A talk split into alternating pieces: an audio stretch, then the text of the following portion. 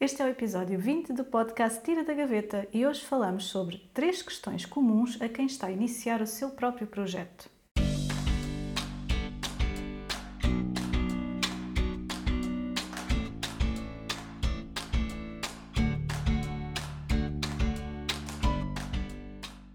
Bem-vindo ao podcast Tira da Gaveta. Eu sou a Alexandre e ajudo pessoas em fase de mudança profissional. Aqui no podcast converso com duas grandes amigas, a Joana e a Sara, sobre vidas profissionais não lineares, desafios e conquistas em busca da realização profissional. Olá Joana, olá Sara. Olá. Olá Alexandre, olá Joana. olá aos nossos ouvintes. Então, o episódio de hoje é quase uma aula, não é? A Joana e Sara temos aqui muita informação. Nós estivemos aqui a preparar uma série de recursos para quem quer tirar da gaveta uma ideia ou projeto e vamos falar sobre os temas que mais costumam preocupar uh, a maioria das pessoas, mas que na realidade nem são os mais importantes quando estamos ainda na fase de ideação e conceptualização. Então, aqui um bocadinho para colocar os pontos nos is. Entre ter uma ideia e criar um negócio, existe todo um percurso a fazer, né? que pode envolver aqui muitas montanhas e vales, muitos avanços e recuos, e que no fundo não acontece da noite para o dia. Por isso, importa focar em cada fase naquilo que realmente é importante fazer naquele momento. Ah, quando eu foco o meu trabalho na parte de tirar da gaveta uma ideia, o meu trabalho, portanto, as mentorias, os processos de mentoria, é precisamente para conseguir ajudar as pessoas nos primeiros passos, naquele momento em que elas, se calhar, até ainda nem percebem que precisam de ajuda e que essa ajuda existe. Porque vamos a ver, a maior parte dos apoios que existem, como falámos até no episódio 18, são para empreendedores que querem criar uma startup ou uma empresa ou outro tipo de negócio que pode implicar aqui algum investimento financeiro. Mas aquelas pessoas que simplesmente querem criar o seu próprio emprego trabalhando por conta própria, um, para estas pessoas não existem muitos formatos de apoio. Pelo menos eu não encontrei quando precisei. Então, aquilo que eu tenho percebido pelo acompanhamento que faço é que, mesmo na fase inicial, em que a pessoa ainda nem sabe bem quais é que são os primeiros passos a dar, está ali muito na fase de conceptualização, já existem algumas questões que a preocupam antecipadamente. E é para ajudar a retirar este peso que nós reunimos neste episódio três das questões mais comuns que podem surgir antes mesmo da pessoa começar a implementar os primeiros passos, e é sobre essas questões que vamos falar. E são elas: a primeira, o que preciso para trabalhar por conta própria, a segunda, comece por criar um site ou rede social e qual é que é a melhor rede social, e a terceira, como arranjar os primeiros clientes. E nós vamos aqui dividir isto mesmo um bocadinho como aulas, portanto, cada uma de nós vai falar sobre hum, uma destas questões, um, explorando um bocadinho realmente o mais importante que há sobre cada uma delas e ajudando a descomplicar a informação para que realmente isto vos possa ser útil na fase em que possam estar. Joana, tu ficaste aqui com a batata quente de o que é preciso para trabalhar por conta própria. Vamos embora. Eu estou absolutamente convencida de que eu fiquei com esta pergunta como castigo por ter usado a expressão tecido empresarial várias vezes no episódio recente. Pumbas. E portanto, é assim. ah, e tal, agora falas tu de finanças e coisas. Finanças e empresas e afins? Então, vou ser muito direta, este tema é mesmo muito chato. Mas. Podem desligar e mudar para outra Avancem 15 minutos. Avancem, exato. Não, credo, 15 minutos sobre isto, espero que não. Um, bom, eu vou tentar. Há muita informação sobre isto, depois vou deixar algumas coisas nos recursos, mas vou tentar sintetizar aqui uh, um bocadinho que é. Nós temos uh, uh, basicamente três formas diferentes de, nós, de organizar a, nossa contabilidade, forma de pagar impostos, de faturar, etc., quando queremos trabalhar por conta própria. Uma delas é sendo trabalhadora independente, e são os vulgos recibos verdes, que as pessoas mais ou menos já conhecem. Podemos ser empresários em nome individual, que, por exemplo, para a segurança social é o mesmo que ser trabalhador independente. Há algumas diferenças é na tributação, portanto, perante a autoridade tributária ou as finanças. Um, qualquer um deles pode, em vez de emitir recibos no site das finanças, se quiser ter uma fatura bonitinha com o logo da sua empresa, etc., podem usar um programa de faturação. Alguns deles até fazem a integração direta com, com o portal da AT, portanto, depois não há trabalho adicional. Uh, e depois ainda há outra forma que é abrir uma empresa, no caso de uma pessoa individual, será uma sociedade unipessoal por cotas, depois para empresas com mais pessoas há outros formatos, mas não, não vou entrar por aí para não arranjar lenha para me queimar, porque queria só ressalvar, nenhuma de nós é contabilista, portanto estamos aqui a partilhar eh, informações de coisas pelas quais já passamos. Eh, Eu, no caso, já fui quer trabalhadora independente, quer eh, eh, sócia de uma sociedade unipessoal por cotas, portanto também vem um bocadinho da experiência pessoal. Um, e é isso. Portanto, começando pelos trabalhadores independentes, os mais conhecidos, são os recibos verdes, são trabalhadores que não têm vínculo a uma entidade patronal e podem prestar serviços a um ou mais clientes e apenas serviços. Isto é importante depois para os empresários em nome individual. Portanto, para começar a trabalhar desta forma, basta abrir atividade no portal da Autoridade Tributária, escolher um código CIRS. O CIRS é, é o Código de Imposto sobre o Rendimento das Pessoas Singulares, que no artigo 151 tem uma tabela com a classificação das atividades, portanto é preciso procurar lá quais são os serviços que nós vamos prestar eh, e escolher o código que mais se adequa à nossa atividade e abrir atividade com esse código. Os Ou rendimentos. códigos, não é? Ou Diz? códigos. Pode. Ou códigos, pode ser mais do que um código. Pode ser mais do que um código, podemos fazer mais do que um serviço. Sim, exatamente, Sim. exatamente. Tens um principal e exatamente. para além desse podes ter alguns Sim. secundários. Sim. Um, que é o meu caso, na verdade, mas sim. Uh, depois, os rendimentos destes trabalhadores são tributados em sede de IRS, na categoria B das declarações de IRS. Um, ainda na abertura da atividade é preciso fazer uma previsão do rendimento anual para que a autoridade tributária nos diga uh, como é que nós vamos ser enquadrados em termos de IVA. Se a faturação anual for inferior a 12.500 euros, o trabalhador fica isento de cobrar e pagar IVA. Se for mais, depois será enquadrado num regime. Atenção, quem trabalhar para, hum, como trabalhador independente para empresas da União Europeia fora de Portugal, eh, o IVA não se cobra IVA, há uma, uma figura que se chama autoliquidação de IVA, eh, que é o que acontece quando estamos a faturar para, para empresas da União Europeia. Um, dependendo de- das condições do trabalhador, pode também estar isento de pagamentos uh, na Segurança Social, um, de algumas maneiras. Uma delas é, por exemplo, se também forem trabalhadores por conta de outrem e já descontarem dessa maneira, ou seja, tem, uma pessoa tem o seu emprego uh, como dependente, faz descontos e depois tem uma atividade uh, paralela em que emite recibos verdes. Um, se abriram atividade agora pela primeira vez, nos primeiros 12 meses também estão isentos de pagar segurança social e depois há mais algumas hum, condições para isto acontecer que podem consultar nos recursos que vamos deixar. É obrigatório, isto é uma coisa que imensa gente não sabe. Quem é trabalhador independente e emite recibos verdes tem que ter seguro profissional. Uh, isto foi uma Eu durante anos não tive porque não sabia, eu acho que isto é uma informação que passa ao lado de imensa gente. Seguro profissional, é, queres De dizer o acidentes seguro de trabalho. de acidentes de, de trabalho. de acidentes de trabalho, exatamente. Hum, pronto, depois há outra questão que é a retenção na fonte. Nós, quando somos trabalhadores por conta de outrem, recebemos uh, o recibo já com o valor limpinho, líquido, que é para nós, mas foram feitos uma série de descontos sobre isso. Uh, um deles é a retenção na fonte, ou seja, é aquilo que é pago à cabeça ao Estado uh, em sede de IRS. Um trabalhador independente que fature mais do que os tais 2.500 euros pode fazer retenção na fonte, diretamente quando está a emitir o recibo, a não ser que esteja a emitir o recibo a um particular. Nesse caso não se pode fazer retenção na fonte, portanto só entidades com contabilidade organizada.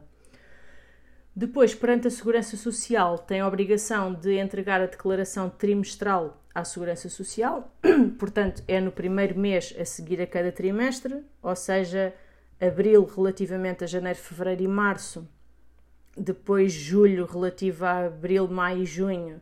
Vou me entalar com isto. Estás a ir bem, mês- estás a ir bem. É, não, mas estás bem. É, no- é sempre no mês Depois seguinte outubro, anterior. outubro, julho, agosto e setembro e janeiro, eh, outubro, novembro e dezembro. Portanto, janeiro bem, seguinte, muito bem, muito ano. Muito bem. Nesta declaração trimestral, basicamente, nós dizemos à Segurança Social tudo o que faturamos no último trimestre e, com base nesse valor, vai ser calculada a contribuição mensal que o trabalhador tem que pagar à Segurança Social nos três meses seguintes. Portanto, se o valor de faturação for alterando trimestralmente, o valor da contribuição mensal também vai mudar de acordo com isso. E ainda Claro. outra coisa. Deixa só Se fazer uma traba- pergunta aqui que, Sim, que sim, o público de certeza que está a pensar. Então, Que é, se eu estiver isenta da contribuição mensal, porque também tenho um trabalho por conta de outrem, eu sou na mesma obrigada a fazer a declaração trimestral, mesmo que depois esteja isenta de pagar a contribuição. Não é? acho que sim. Não, Alexandra? Não. Ok. Se a pessoa estiver isenta de, da contribuição, porque está a acumular com o trabalho dependente, ah, também fica isenta de apresentar a declaração Ah, trimestral. Ah, pronto. É verdade. Eu já- Tu, tens, tu tens que apresentar, acho que é assim, tu tens que apresentar a declaração trimestral m- se estiveres isento pelo valor de faturação, acho eu. Ou seja, mesmo que fatures abaixo, estou a confundir com o IVA e com o IRS, não é? Desculpem, ignorem tudo o que eu disse sobre isto. Talvez. Não, só esta última frase. Só Tudo esta última bem. tudo o resto está certíssimo. É, aquilo que, me- que sempre me disseram a mim foi que quando acumulando o trabalho por conta de outrem com o trabalho independente, a pessoa fica isenta de contribuir para a Segurança Social e fica isenta de apresentar a declaração trimestral. Já ouvi casos de pessoas que recebem na mesma uma notificação da Segurança Social para apresentar essa declaração trimestral. É, Então, o que eles automática. dizem quando é assim é que devem apresentar a declaração trimestral, que não há mal nenhum, mas, ou seja, não há aqui uma obrigatoriedade. Portanto, se eles pedirem, mais vale apresentar, mas Sim. não Sim, é mas o mais, o mais certo é ter sido uma notificação automática que saiu porque sim. Sim, mas eu conheço casos em que isso já aconteceu, não foi um nem dois, ah, Hum. e pronto, e depois levanta-se sempre a dúvida, né? Afinal, é preciso ou não. Claro, claro, claro.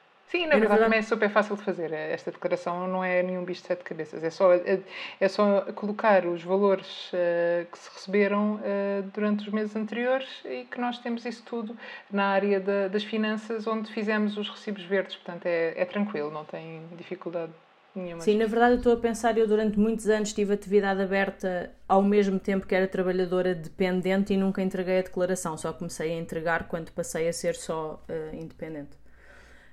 Ahm, a última coisa que eu ia dizer em relação aos trabalhadores independentes, e que é uma coisa que eu também não sabia, é que caso estejam enquadrados no regime normal DIVA, ou seja, se não tiverem isenção eh, DIVA, têm que estar inscritos também no via CTT, eh, que é uma forma oficial de receber comunicações.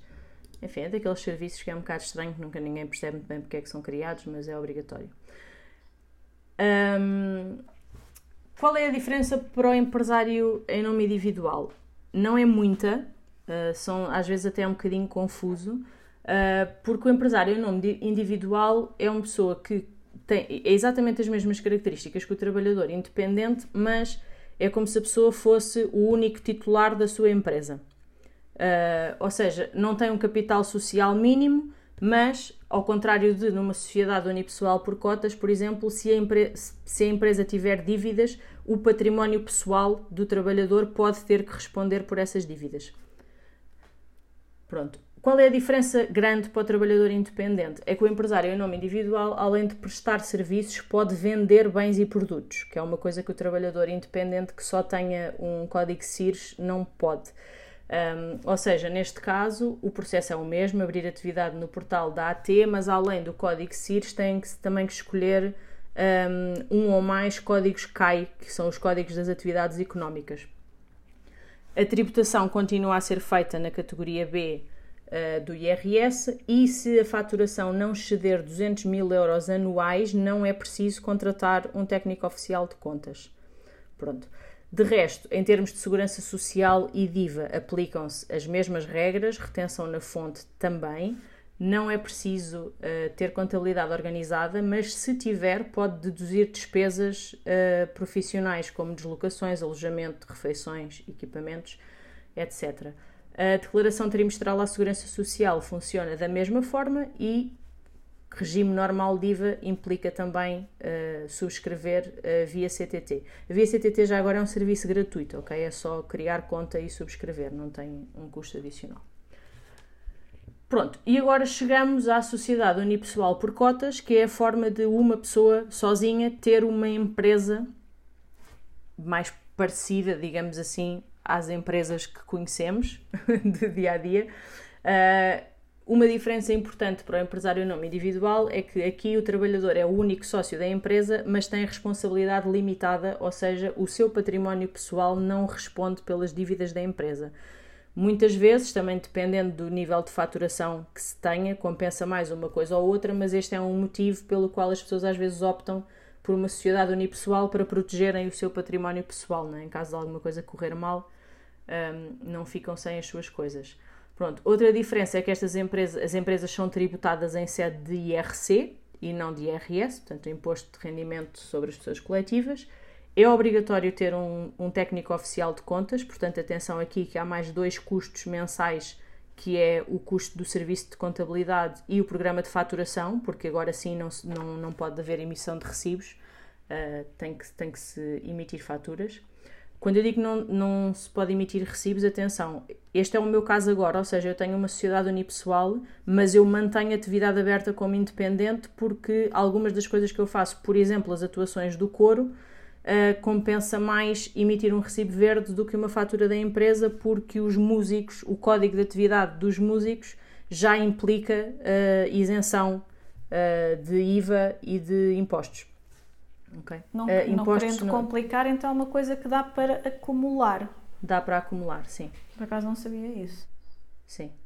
Isto que eu estou a dizer da isenção de impostos, não sei se é verdade, mas, mas DIVA seguramente. Sim, a DIVA é de, de certeza que eu também eh, fiz fatura, fiz recibos verdes de música também. Pois, exatamente. Uh, pronto, mais coisas que é preciso ter em conta para abrir uma empresa. É preciso pensar em despesas, não é? A empresa tem que ter uma sede, uh, indicada quando se faz a abertura da empresa, sendo que se não precisarem de alugar ou de comprar um espaço que tenha porta aberta para a rua, a sede pode ser a vossa casa, ok? Qualquer sítio pode ser sede. Uh, outros custos, fornecedores, serviços, empregados, caso seja o caso, não é? Quando eu digo serviços é eletricidade, uh, internet, essas coisas. Um, abrir empresa implica capital social mínimo, mas hoje em dia o capital social mínimo é de 1 euro, portanto não é por aí. É obrigatório abrir uma conta bancária em nome da empresa, que é uma coisa que não é necessário em nenhum dos dois casos anteriores que falei, e aquilo que decidirem que é o capital social da empresa tem que ser depositado na conta que abrirem em nome da empresa. Depois tem que ser feito o registro da empresa, pode ser feito online, na empresa na hora, tem um custo, se não me engano, de 220 euros e esse processo implica escolher mais duas coisas que podem fazer de forma automática ou customizada, que é escolher a firma, ou seja, o nome da empresa. Há uma lista gigantesca de nomes uh, bastante surreais um, de onde podem escolher. E no caso de escolherem um nome dessa lista, o processo é automático, porque os nomes já estão validados. Uh, e o pacto social, que é basicamente o ato de constituição da empresa. Também já há uma série de pactos sociais uh, pré-preenchidos, que depois só têm que inserir os dados da empresa e os vossos dados, e o processo é todo automático. Se quiserem uma marca mais personalizada, têm que submeter um pedido, é uma coisa que demora um bocadinho mais. Uh, depois, há uma coisa que normalmente já é feita pelo contabilista, que é depois da empresa estar registada e o capital social depositado na conta, é preciso na mesma abrir atividade na autoridade tributária, registar na segurança social e depois a partir daqui há quatro despesas a ter em conta, que é o IRC, que é o correspondente ao nosso IRS, mas para as empresas, o IVA, que as empresas quando emitem faturas uh, têm que cobrar IVA e depois pagam IVA, mas há um ajuste conforme também o IVA das despesas, não é? Que, que tiverem em nome da empresa. A TSU, eh, tá, portanto, a taxa social única uh, dos colaboradores, que é a contribuição para a segurança social, e uma coisa que eu não sabia, porque a minha empresa ainda não fez um ano, mas que descobri na, a investigar coisas para este episódio, que é a derrama municipal, que é um imposto que se paga à Câmara Municipal onde a empresa está sediada e que é X% do lucro da empresa. Uh, e que até há uma tabela que indica para cada conselho qual é que é a taxa que está a ser aplicada mas ainda não me tinha cruzado com esta informação, portanto também aprendi alguma coisa a Gosto investigar muito isto. Nome, o nome de rama, municipal. É como quem, é como quem tem um, um, pote cheio de moedas de ouro e ai, caiu um bocadinho. Exato. Deve ser Estás essa a derrama literalmente a municipal. derramar dinheiro A para o derramar município. as moedas de ouro eh, para, para o município poder. eh, Exatamente. financiar. Depois, além disto, há outros tipos de empresa, há soluções de empresas para mais do que um sócio, ah, mas pronto, assim diria que para quem está a começar um projeto, estas três serão as hipóteses mais viáveis e, portanto, as que irão precisar mais. Sim, e deixaste aqui a informação super relevante, tudo muito compiladinho, portanto, Sim, sim. Condensadinho. Não foram 15 Quem minutos, pois não, o- acho que não. Foi um bocadinho mais de 15 minutos. A Mas sério? Meu Deus, desculpem. Tens aqui Olha, muita mas eu não informação. Eu não Sim, senti, sim, eu, não. eu não senti que eram 15 minutos, portanto estou aqui acordadíssima, Joana. Foi Portanto, espetacular. pessoas que tenham achado isto importante, voltem atrás, ouçam devagarinho, tomem notas. É claro que, como a Joana disse, nós não somos contabilistas, isto é apenas para dar uma visão geral daquilo ah, que precisam de saber e depois, no momento efetivo de, de escolher um modelo e tudo mais, tentem sempre falar com um contabilista para ter a certeza que fazem tudo direitinho, que têm todos os impostos contemplados, que conseguem ahm, definir os preços dos vossos serviços de forma a contemplar tudo aquilo que vão ter em termos de obrigações. Portanto, façam as coisas com calma e, e não achem apenas que sabem tudo, porque há sempre alguma coisa que nos escapam. Ah, até mesmo às vezes a pedir informações, ah, seja à Segurança Social ou à Autoridade Tributária, às vezes dizem-nos uma coisa, no próximo telefonema já dizem outra. Portanto, é preciso realmente termos muita atenção ah, a todos estes pormenores. Deixa-me só dizer uma coisa, tu já disseste, mas essa, essa opção de falar com um contabilista é super válida, é um conselho que eu deixo também, porque mesmo que vocês tenham que pagar por uma hora para reunirem com um contabilista, é alguém que com conhecimento vai olhar para a vossa situação e que vos vai aconselhar quais são as soluções mais adequadas para o vosso caso. E pensem nesse dinheiro que vos pode custar ter uma hora com um contabilista como um investimento, porque pode-vos poupar uma data de dinheiro depois em multas de coisas que não, que não fizeram bem. Portanto, aconselho sempre. Então, vamos passar aqui para a nossa segunda mini aula. Vou ser eu a dar. Vai para o Xana. para o. Xana, é. Ai. E é sobre uh, comece por criar um site ou rede social e qual é que é a melhor rede social. E então, para começar, uh, criar um site ou uma rede social depende não só do objetivo que se tem uh, com a presença online, mas também da fase em que se está. Se a pessoa estiver numa fase muito inicial, em que está a pensar no que é que quer criar, quer perceber uh, se há interesse por parte da audiência, uh, se a sua mensagem é importante, uh, que tipo de rede social criar, onde é que há mais interação, pode fazer sentido começar por uma rede social. Porquê? Há um investimento em termos de tempo e energia muito menor do que criar um site e é, é algo que, em termos de interação, uh, gera resultados muito mais rápidos do que num site, não é? Um site é algo estático, uh, em que não dá tanto para perceber até que o, os dados uh, estatísticos da Google comecem a funcionar, se a pessoa tiver esta integração, pode demorar até seis meses e, portanto, é difícil a pessoa analisar que páginas é que estão a ser consultadas, o que é que está a ser conseguido atingir através do site. Portanto, a rede social, para início, mesmo início, pode ser um, mais aconselhável. E com uma rede social, com uma boa otimização da rede que se escolhe, é muito fácil ter ali um cartão de visita, não é? Que diz quem é que a pessoa é, o que é que faz, que serviço é que tem, o que é que procura.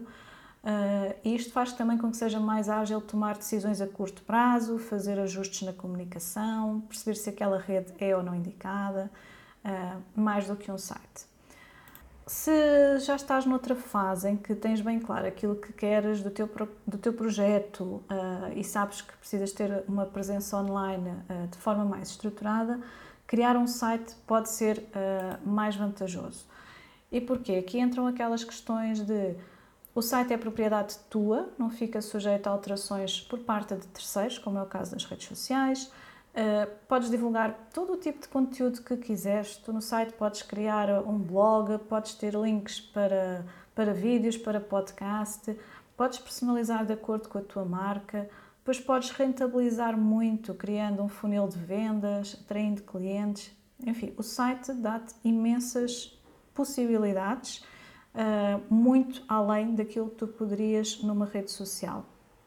Portanto, dependendo da fase em que estás e dependendo do teu objetivo, uh, pode ser mais aconselhável um site ou, uh, ou uma rede social. E agora falando sobre as redes sociais, qual é que é a melhor rede social? Também vai depender não só daquilo que tu queres comunicar, como também daquilo em que tu te sentes mais confortável ou da forma como tu te sentes melhor a comunicar. Ou seja, imagina que o teu projeto tem a ver com fotografia. Uh, o Instagram será certamente a rede social mais apropriada porque é uma rede social muito visual. Portanto, podes colocar fotos, podes colocar vídeos, uh, mas se calhar um LinkedIn, que é uma rede mais profissional, não será tão, tão vantajosa para começares a divulgar o teu projeto, não é? Então pensa, qual é que é a tua mensagem, o que é que tu vais comunicar e em função disso escolhe a rede social. Se tu preferes fazer vídeos ou se por exemplo és um músico e queres divulgar os teus vídeos com a tua música, porque não criar um canal de YouTube? Um, em vez de, por exemplo, do Instagram, se calhar não é tão viável, não traz tantos resultados. Uh, se aquilo que tu queres é criar uma comunidade fechada, se tu já sabes que depois vais ter, sei lá, cursos, desafios em que vais querer ter comunidades, o Facebook pode ser mais indicado, mais do que o YouTube. Portanto, pensa um bocadinho naquilo que efetivamente uh, tu vais comunicar. E depois, aquilo que eu dizia, pensa também como é que tu te sentes mais confortável. Tu és uma pessoa que gosta de escrever? Preferes ter um blog mais do que estar a tirar fotografias ou fazer vídeos? Então, se calhar o LinkedIn, dependendo, lá está, daquilo que tu queres comunicar, mas o LinkedIn tem mais essa possibilidade de teres uma newsletter, de escreveres os teus artigos. Não é como o Instagram que vive mais à base de, do visual. Uh, se tu és uma pessoa que gosta de comunicar com a voz, faz sentido teres um podcast, uma... Desculpa, é que eu agora pensei com a voz, a voz tipo os pais dos pais.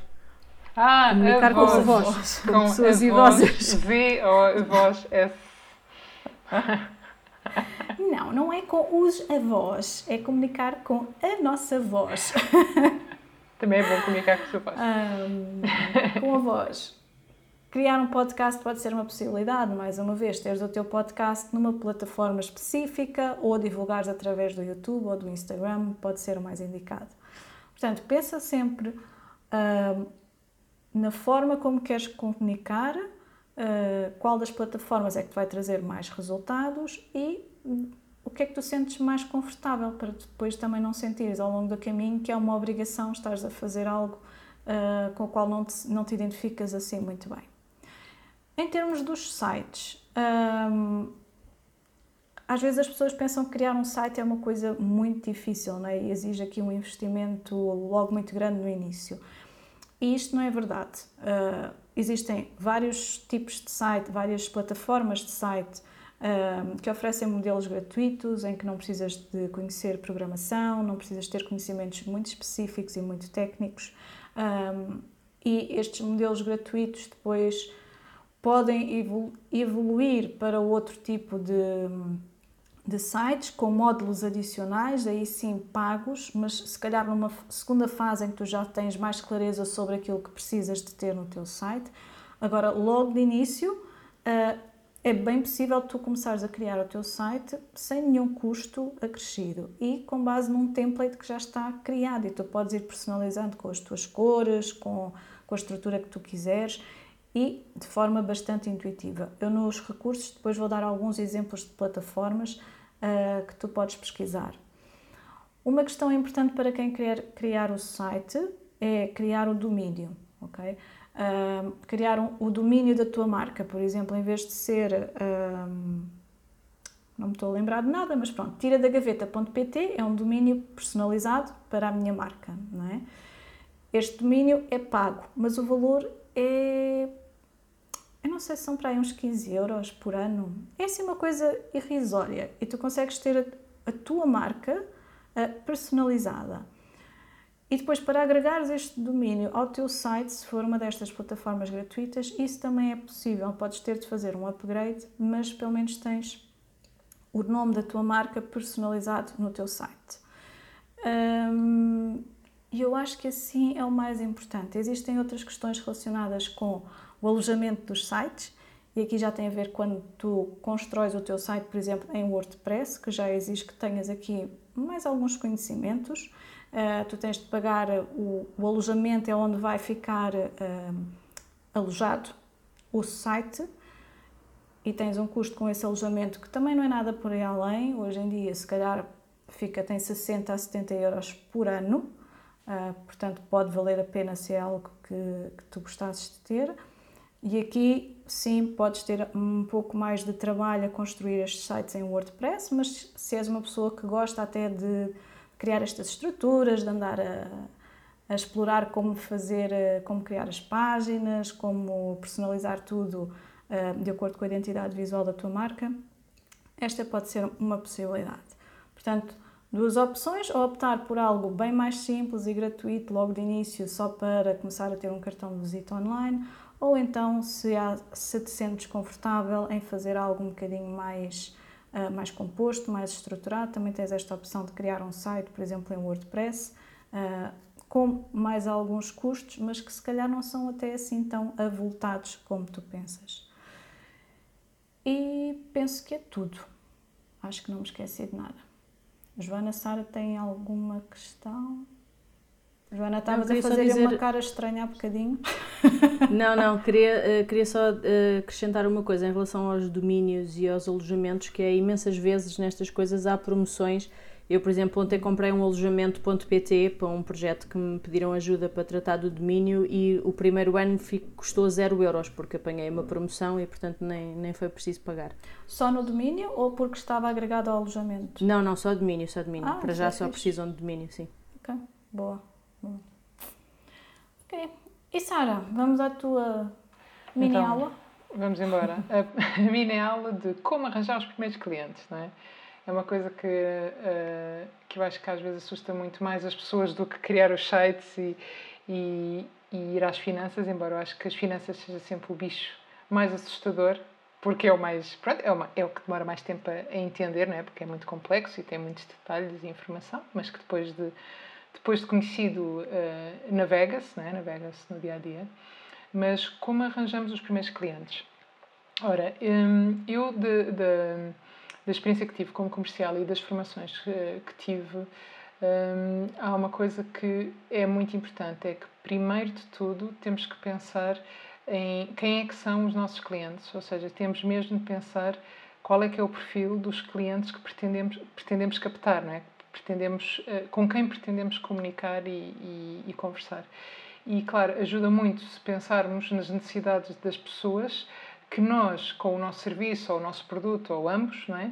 vamos uh, suprir, que vamos conseguir uh, alcançar. Portanto, às vezes há aquela dificuldade de, ah, não faço ideia quem é que é o meu cliente. Ou o contrário, ah, toda a gente é meu cliente. Ambos estão errados. porque, porque nós temos sempre de pensar no nosso no nosso público-alvo, não é? que é aquilo que é muito dito hoje em dia, é, é temos que identificar o público-alvo. Uh, e porquê? Porque um, assim, sempre que estivermos a pensar no nosso, no nosso cliente ou nos nossos clientes, mais facilmente lembramos-nos e descobrimos formas de os alcançar, não é? De comunicar com eles, onde é que eles estão, como é que chegamos lá, como é que conversamos com eles, o que é que, o que, é que fazemos. E, e, esta primeira reflexão de quem é que são os nossos clientes eh, é importante para alinhar o foco e para, e para garantir que nos lembramos também de pessoas específicas. Porquê? Porque durante esta reflexão, que, que, é, que parece que é só na teoria, não é? De o meu cliente ideal é assim ou assado, nós vamos nos lembrar de pessoas uh, específicas uh, enquanto estamos a pensar no nosso cliente ideal e no nosso público-alvo. E sempre que nos lembramos de pessoas específicas, devemos tomar nota. Temos que tomar nota destes nomes, porque estas pessoas, de certeza, vamos ter de contactá-las em, eh, em, primeiro lugar. Porque quase certeza são pessoas que, se, se nós nos lembrarmos delas, é porque de alguma forma sabemos que elas têm essa necessidade e que vão beneficiar com o nosso serviço ou com o nosso produto. Depois da primeira reflexão, de quem é que é o cliente, devemos pensar onde podemos encontrá-los, né? onde é que podemos chegar ao contacto com essas pessoas. Um, e o primeiro passo uh, é, uh, bom, lá está, uh, o costume, é olhar para os nossos contactos, aqueles que já temos, que são a rede de familiares, a rede de, de, amigos, os conhecidos, os antigos colegas e antigos clientes que tivemos ou que contactámos em trabalhos anteriores. Este, estas são as primeiras e, e, preciosíssimas redes que nós temos e por onde deve começar o nosso contacto, porque no meio do, de, da, da rede de contactos existe sempre alguém que tem a necessidade exatamente do nosso serviço ou do nosso produto. Um, estratégia logo a seguir, uh, quando estamos a pensar nas, nestas nossas redes de contactos, identificar as oito primeiras pessoas que têm mais probabilidade de, estarem, uh, de, estarmos, de estarmos nós a ajudar com, com o nosso serviço. Um, eu digo ajudar porque a palavra vender é muitas vezes assustadora e, e, e, a verdade é que a palavra ajudar é a forma certa de olhar para o excelente serviço que estamos a proporcionar, não é? Porque, porque uh, vender não é mais do que proporcionar uh, um serviço ou um bem que outra pessoa precisa para resolver alguma questão, algum problema, alguma necessidade. Portanto, na verdade, estamos a ajudar um, e, e, pronto, e é através de uma troca comercial eh, que não tem problema nenhum e é, é, é essencialmente isto, que é, é, é, ir ao encontro de uma ou de várias necessidades e realizá-las. A seguir, um, já, portanto, já, já, já identificamos o perfil do nosso cliente, já identificamos pessoas e contactos que queremos fazer, nomeadamente as oito primeiras pessoas que queremos contactar, eh, para, para para disponibilizar o nosso, o nosso serviço. Então, a seguir, não é logo ir a correr, a, a correr a, ligar às pessoas, a dizer que temos este serviço. Antes, temos que dar um passo atrás e escrever o tão famoso pitch, né? o tal discurso de venda.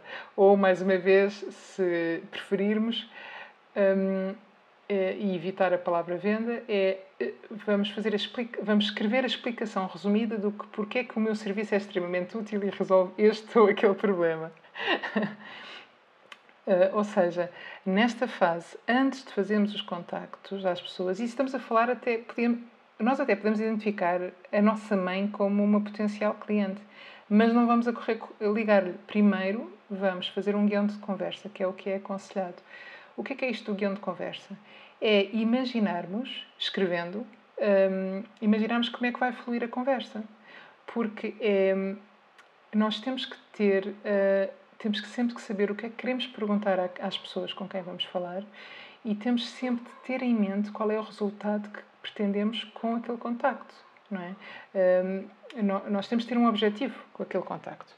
E, e, raramente a venda se faz neste primeiro telefonema, é, é, raríssimo, não é? Portanto, por isso é que é sempre importante pensar no que é que queremos comunicar no primeiro telefonema, é por isso é que é importante fazer um guião uh, para nos ajudar, porque às vezes dá-nos uma branca e não há nada como olhar para o papel e, e lembrarmos, ah, pois é, eu tenho que perguntar isto e isto, não é? Ou tenho que dizer isto e isto, para a pessoa saber o que é que eu faço.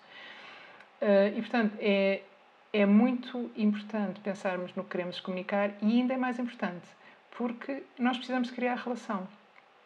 Uh, nós precisamos de conhecer e saber o que é que queremos saber do nosso cliente potencial, porque às vezes a gente pensa que venda é alguém chegar ao pé de nós e tentar convencer-nos de uma coisa para nós comprarmos.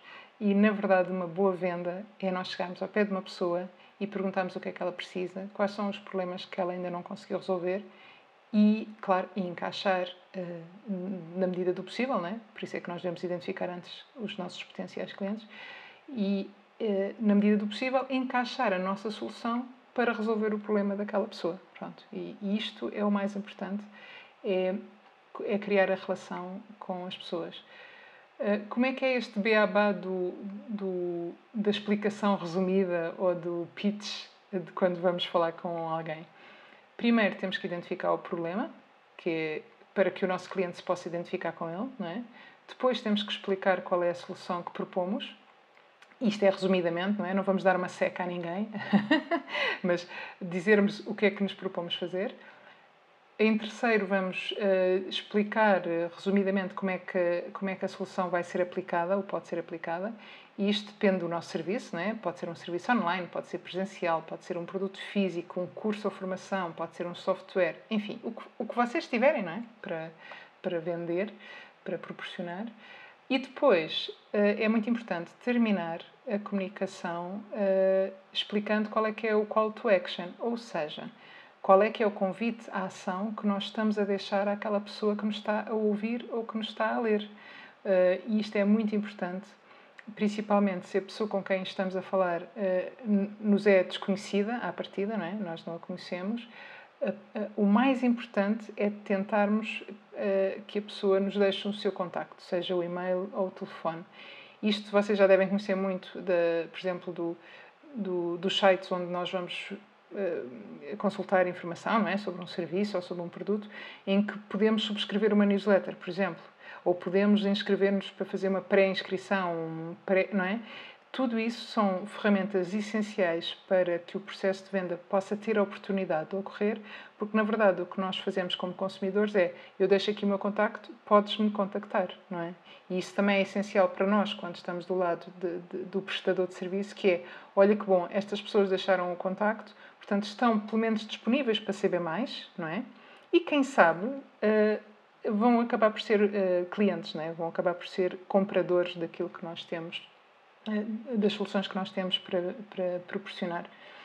Pronto. Uh, Sara, tu estás, Diz. desculpa interromper, estás Diz. aqui a falar do beabá do pitch, estou cheia de vontade de fazer um, um estilo de pitch, a ver se isto resulta ou não. Ok, combinado. Para dar um exemplo, vamos lá, seguir aqui esta estrutura, pode ser? Ok, está bem. Então, queres, qual é o, produto ou o serviço que vamos vender? Vou-te vou, vender a ti, vou-te vender a ti. Ah, okay, Estava aqui, enquanto tu estavas a falar sobre identificar o problema, explicar qual é a solução, como Sim, a solução como é pode ser aplicada e deixar um call to action, na minha cabeça eu estava aqui a pensar, olha, deixa-me cá tentar fazer Vamos um lá. pitch.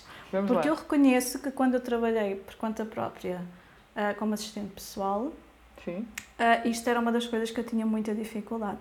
Era no pitch. As pessoas não percebiam o que é que eu estava a vender. Era Sim. muito difícil, na altura, explicar que trabalhava em casa como assistente e não precisava de estar no local físico da empresa a trabalhar como assistente. As pessoas não percebiam, os empresários não percebiam. Ficava... Depois eu começava a dizer, não, mas isto é muito vantajoso porque não precisa de meter ali oito horas.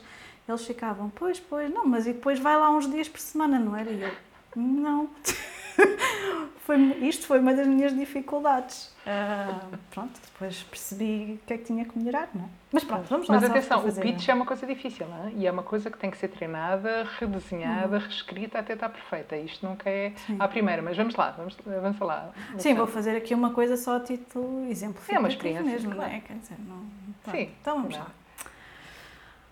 Sara, Uhum. Uh, percebi nos últimos tempos que não tens estado muito satisfeita com o teu trabalho uhum. uh, e eu tenho um projeto em que realizo processos de mentoria para ajudar pessoas a, a fazer uma mudança profissional, para terem mais satisfação uh, no seu dia a dia, encontrarem mais realização e fazemos sessões online, semanal ou quinzenalmente, onde eu te ajudo então a encontrar uma nova solução para te sentir melhor profissionalmente. Terias disponibilidade para fazer uma sessão de diagnóstico, onde podemos falar um pouco mais e ver se este processo de mentoria é útil para ti? Ah, isso parece-me interessante. Tu tens disponibilidade durante o dia ou só ao final do dia? Uh, pode ser ao final do dia também. Ok, isso para mim era excelente. E, e, e diz-me uma coisa, mas é sem compromisso a, a primeira sessão de diagnóstico? Sim, sem compromisso. É uma sessão de 30 minutos, gratuita. Uh, eu posso te apresentar um bocadinho mais o meu projeto, como é que cheguei aqui, para, para nos conhecermos um pouco melhor. Falas-me um pouco sobre os desafios que tens neste momento, não é? E depois uhum. vemos juntas como é que eu te posso ajudar e se realmente este processo de mentoria te vai ajudar a alcançar a mudança que procuras. Ok, olha, parece-me uma ótima ideia. Obrigada por estás a propor isso. Acho isso Bom. ótimo. Obrigada. Vamos então agendar. Epá, você, continuem que eu vou buscar um baldinho de pipoca, estou a adorar. Já agora, deixem-me dizer isto que é muito importante, que eu acho que é muito importante as pessoas perceberem. Nós não ensaiámos isto, isto funciona muito bem e é uma coisa que eu ainda ia acrescentar, que é o, o guião, isto no fundo, o guião de conversa, pensar no pitch antecipadamente e até ensaiá-lo, no fundo, fazer o roleplay, não é aquilo que se diz, o roleplay no fundo não é mais do que aquilo que nós fizemos as duas, que é fazer como se estivesse de facto a acontecer aqui a conversa entre o cliente e o prestador uh, do serviço. Isto é muito útil porque isto nos dá uma confiança e uma vontade que, que que depois a conversa flui uh, perfeitamente uh, numa, num contacto.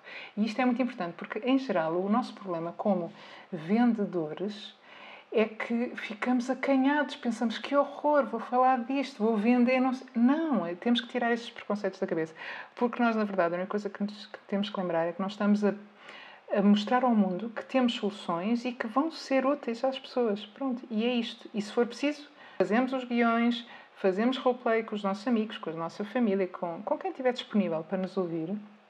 E garanto-vos que isto é excelente, porque é a maneira de garantir que não perdem contacto só porque não pensaram na conversa que iam ter. Não há nada pior do que ligar a alguém ou estar na presença de alguém que até tu dizes: epá, esta pessoa de certeza que será uma ótima cliente, e depois, porque nos acanhámos, porque tropeçámos nas palavras, porque nem pensámos no que é que íamos dizer, a pessoa foi-se embora ou já Sim, não quer falar connosco. Não sabes como abordar. Exatamente, Sim. portanto é muito importante fazer este primeiro. Eu costumo, mesmo na mentoria de projetos, em que a uhum. pessoa ainda está naquela fase inicial, não é? A ver se o projeto é viável ou não, há ali uma fase de sair da zona de conforto em que um dos desafios que eu às vezes lanço é vais criar o teu pitch para apresentar o teu projeto a alguém. Uhum. Não é ainda com esta intenção de venda, ou seja, pode haver já um pedido associado, não é? Mas uhum é para a pessoa experimentar o verbalizar, falar sobre aquilo que está a criar, porque traz um entusiasmo logo diferente. Sim. Falar sobre as coisas, torná-las reais e falar sobre elas a outra pessoa traz logo aqui outra, outra dimensão a vermos Sim. isto a acontecer. E a outra pessoa, pronto, nestas fases de, de teste, não é? De roleplay, como tu bem dizias, a outra pessoa também pode dar feedback. Sim, sim, sim. Olha, é não percebi bem aquilo que tu estás a, a vender, não percebi bem o que é que é o teu projeto, como é que isso vai acontecer. Então é mesmo. Sim, é, e é através. É e, e desculpa interromper-te, é exatamente através deste feedback que as pessoas uh, nos vão dando dos roleplays que nós percebemos onde é que temos que afinar o nosso, o nosso pitch. E quando eu digo afinar, é torná-lo mais claro. Quanto mais claro e mais simples, melhor, porque a pessoa vai perceber exatamente o que é que nós estamos a propor, o que é que da parte delas é necessário ou não, não é? E, e, permite que a conversa flua, porque pode não ser logo naquele primeiro dia, mas ficaram com aquilo na cabeça, ficámos eventualmente com o contacto da pessoa e depois podemos enviar mais informação, podemos fazer outros telefonemas e as coisas acabam por acontecer e as vendas fazem-se, porque nós também somos consumidores e sabemos que isto acontece, não é? Não, não, não é diferente. E depois vou reforçar uma coisa que tu também disseste, Alexandra o telefonema é essencial, ou melhor ainda, se puderem, que seja presencial, mas o telefonema é essencial porque nós temos muita tendência hoje em dia de usar muito o contacto escrito, não é? Que podemos usar, claro, e as redes sociais, obviamente, são essenciais para as publicações, etc. Mas o contacto telefónico é chave porque a voz humana continua a ser a maneira de criar relação. É a maneira de criar empatia, de nós realmente fazermos uma ligação com a outra pessoa. E, e por Ai, isso. Sara, agora é que tu me lixaste. Então. Eu detesto falar ao telefone. Eu sei. Olha, já agora vamos falar disto também. Já agora, estamos aqui nesta parte da terceira aula. Grava, grava um vídeo em vez de falar ao telefone. Não, mas isto é muito importante. Eu, é, é eu difícil, sempre detestei fazer a parte dos telefonemas, ok? De fazer os contatos. Detestei. E por isso é que sempre que eu criava os guiões antes, ou que via como é que se criavam os guiões e seguia o guião, é de um, olha, cria logo toda uma leveza na, no, no processo. Porque nós podemos ter de facto muita aversão aos telefonemas, principalmente com pessoas desconhecidas, Uh, mas quando temos um suporte escrito para onde olhar, uh, mesmo que depois até nos desligamos daquilo e continuamos a conversa espontaneamente, dá-nos uma segurança muito grande, porque é muito mais fácil ultrapassar esta aversão ao telefonema. Ao telefonema. Mas sim, uh, eu percebo-te, eu, eu sofro do mesmo mal. mas garanto-te que é possível treinar isso e melhorar. Portanto, sim. Desculpa ter interrompido. Não, não, sim. não, está tudo bem. Era, só porque só não gosto mesmo de falar ao telefone. Eu sei, eu sei. Mas pronto, é, era só deixar esta nota final que é Um, não tenham medo uh, de telefonar e de se sentirem desconfortáveis, mas acima de tudo preparem-se antes de telefonar ou antes de marcar um café com alguém ou antes de abordar alguém que está ali à mão e que vocês sabem, olha, está aqui uma oportunidade que apareceu e portanto vou falar disto com esta pessoa. Pronto. E é isso. Boa. É isso? Uhum. Terminaste a tua aula? Uh, sim. Ah, mais uma coisa, desculpa. Tens razão. Hum. Não, não devemos ter problema nenhum em pedir ajuda às pessoas de quem, eh, que conhecemos, uh, ajuda para identificarem pessoas que podem precisar e beneficiar do nosso serviço. Ou seja, principalmente no início né, dos nossos negócios, ninguém nos conhece, não é? É natural, ninguém nos conhece. Mas quem nos conhece sabe que nós somos bons a trabalhar, não é? Já, já, já nos conhece, já, já conhece o nosso trabalho. E não custa nada dizer às pessoas uh, das nossas redes de contacto: olha, tenho agora, criei agora este negócio, ou criei agora este, eh, este trabalho, ou agora faço trabalho freelancer nesta área. Vê lá se lembras de alguém que precise disto, ou que precise de mim, ou que precise deste serviço. Uh, porque as pessoas ficam a pensar naquilo, não é? Isto já nos aconteceu de certeza com outros amigos, e depois até temos, ah, já sei, aquela pessoa deve precisar disto, ou deve... E é assim que, que o arranque é feito com facilidade. Portanto, não tenham problemas em pedir ajuda para que outros vos, vos sugiram clientes potenciais. Boa! E então, terminadas as nossas três aulas num episódio só, Vamos lá entregar aqui os recursos na nossa rubrica Vira do Avesso. Joana, tu que tens estado aí caladinha que não falas nada de clientes, sugere-nos lá os teus artigos, os teus artigos, os teus recursos. Eu, eu vou beneficiar muito com esta aula da Sara porque é de facto uma parte em que eu não só tive sempre um bocado em negação, género, não quer fazer isto, não quer fazer isto, como também, verdade seja dita, tive muita sorte e nunca precisei muito, não é? Portanto, era, é, é mas, tudo informação. Mas espera, tu ainda tens tempo na tua agenda para mais clientes? Eu acho que já não. Não, agora não. É para agora não, por favor.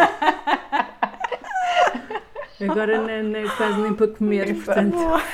Mas sim, é, é, é, compreendo perfeitamente. Sempre foi das minhas grandes dificuldades, foi vender, entre aspas. Sim, sim, sim. É. Uh, então, eu vou deixar eh, dois artigos, que foram artigos que eu também utilizei na preparação uh, daquilo que tive a explicar, porque, enfim, mesmo tendo já passado pela experiência, uh, faço sempre questão que as coisas estejam mais estruturadas e de ir confirmar a informação, não é? Porque estas coisas também às vezes mudam.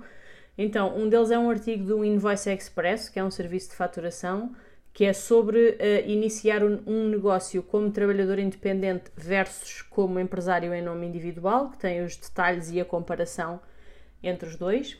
Uh, e um outro artigo do Doutor Finanças sobre uh, vantagens de abrir uma empresa e que tipos de empresa é que existem. Portanto, além da sociedade unipessoal por cotas, que foi aquela de que eu falei, uh, fala também uh, noutros tipos de empresa e faz também essa comparação. Queria só deixar uma nota para que este artigo tem uma informação errada que diz que o teto para conseguir a isenção de IVA é de 10 mil euros anuais, neste momento é de 12.500, isto é uma atualização o artigo é de 2020 e este valor foi atualizado no contexto da Covid, portanto o valor agora é 12.500 e não 10.000, mas de resto as informações estão, estão todas corretas. Boa. E tu, Sara?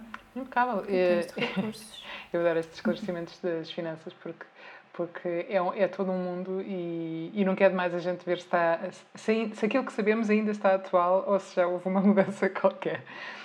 Um, em relação a, um, ao meu recurso, eu, o recurso que eu sugiro é um livro que, que, se chama Como Fazer Amigos e Influenciar Pessoas, que é do Dale Carnegie, ou Carnegie, não sei muito bem qual é que é a ascendência dele, um, que é sobre a importância das relações pessoais e da autenticidade nessas relações para todos os aspectos da vida, mas que no âmbito deste episódio percebe-se a importância das boas e duradouras relações com os nossos clientes.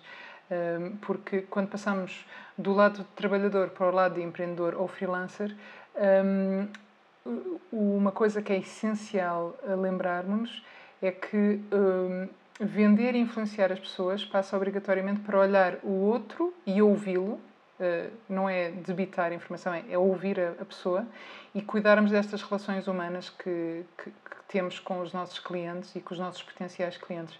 Portanto, é um livro muito interessante porque é, é bastante antigo, mas continua espantosamente atual e, e, e foca muito em, em, estratégias e em sugestões de como é que nós podemos, no fundo, uh, fazer amigos, não é? No fundo, criar boas relações, criar relações autênticas e com isto, olhando para, para, para este foco na, nas vendas do nosso produto ou do nosso serviço, faz todo sentido que é nós temos que apostar nesta formação e nesta autenticidade nas relações, porque se nós se tivermos boas relações com os nossos clientes, garantidamente as coisas vão correr bem. Às vezes não é aquele cliente que nos vai comprar, seja o que for, mas vai nos sugerir outras pessoas que nos vão comprar o serviço ou o produto. Portanto, nunca, nunca descurem uh, a autenticidade e, uh, e o cuidar das relações. Portanto, este livro é essencial para isso também. Então, e eu trago aqui, como tinha dito há pouco, alguns exemplos de plataformas para criar sites que têm esta gratuidade gratuidade. Uhum. Gratitui, gra, gratuidade. É gratuidade, não é? Gratuidade. Gratuiti, gratuitidade. Gratuitidade. É grátis. Pronto, é tem uma, uma parte das plataformas que são gratuitas. Vamos lá. então, existe o Wix, o WebNode. Existe uma plataforma que é um bocadinho mais... Uh, é mais simplista, que é o About.me Uh, e que dá para criar tipo uma página pessoal, tipo cartão de visita mesmo. Uh, super simples, minimalista, mas é muito útil para quem precisar só mesmo de ter ali informação básica de presença online. Depois existem plataformas. Ah, outro, desculpem, que também é assim mais simplista, o Google Sites, que acho também assim uma coisa muito básica e muito intuitiva para quem está a começar. Alguns mais específicos, para quem uh, trabalha com fotografia, o Behance, que dá para criar um portfólio, o 500 pixels uh, é um 500px, é assim que se designa. O, o, Behance é muito usado por designers também, para portfólio. Sim, sim. Uh, e depois quem precisa de ter vendas de produtos, Shopify, Etsy, também são alguns sites interessantes e mais indicados para quem tem este tipo de, de oferta. Depois vou também deixar aqui o link para um artigo que escrevi no Doutor Finanças que tem seis passos fundamentais para quem quer criar um site para o seu negócio uh, e esse artigo está bastante completo com os passos todos que precisa de seguir. Fala sobre a questão do alojamento, do domínio, sobre os vários tipos de site que existem e portanto acho que também pode ser útil para quem precisa de criar o seu site. E pronto, acho que é tudo. Joana, Sara, uhum. foi o que me dizem. Foi bem condensado este episódio. Foi, foi. Muita foi, informação né? aqui Muita nesta horinha. Bom, esperamos que tenha sido útil para quem nos está a ouvir, que realmente tenha trazido aqui uh, informação pertinente, valiosa para vocês, uh, que estão no início dos vossos projetos, ou até que já estejam um pouco mais à frente, não é? Mas acho que todas estas informações são úteis a certo, a certo ponto. Uh, já sabem, qualquer dúvida ou questão, escrevam-nos para podcast.tiradagaveta.pt. Podem também encontrar-nos no Instagram, tira.dagaveta. E até daqui a 15 dias. Se gostas de ouvir este podcast, oferece-nos um café na nossa página no Buy Me a Coffee. Podes encontrar o link nas notas do episódio. Aproveitamos para agradecer à Associação Solo Adventures pela divulgação. O podcast Tira da Gaveta pode ser ouvido em tiradagaveta.pt ou nas plataformas habituais.